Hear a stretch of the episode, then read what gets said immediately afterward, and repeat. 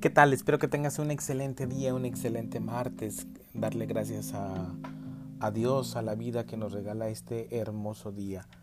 Y a cada cosa que tú te propongas, cada cosa que tú tengas en mente, que la puedas realizar. Y que la puedas realizar conforme a la voluntad de Dios.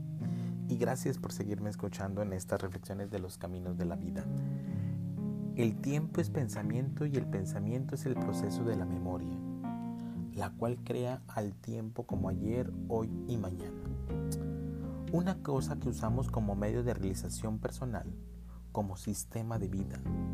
El tiempo es extraordinariamente importante para nosotros.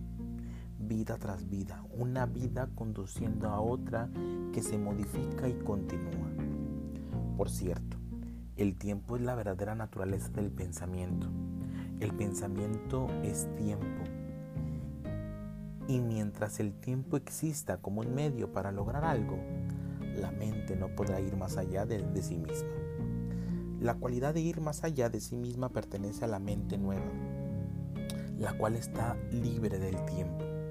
El tiempo es un factor que interviene en el miedo, por tiempo no entiendo el tiempo cronológico, vuelvo a insistir, del reloj, el segundo, el minuto, la hora, el día, el año, sino el tiempo como factor interno, como algo psicológico. Ese hecho es el que da origen al miedo. El tiempo es miedo, como el tiempo es pensamiento.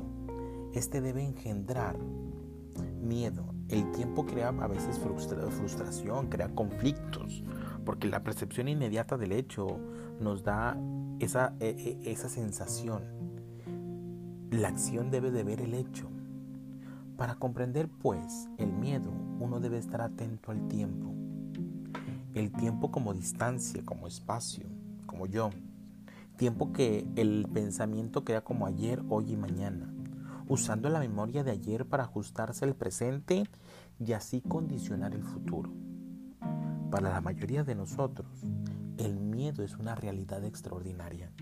Y una mente enredada en el miedo, en la complejidad del miedo, jamás podrá o puede ser libre.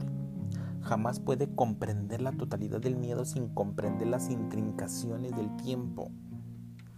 El miedo y el tiempo marchan juntos.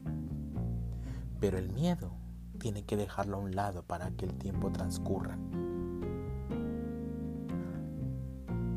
¿Cuáles son sus miedos? Que no le permiten avanzar en el tiempo.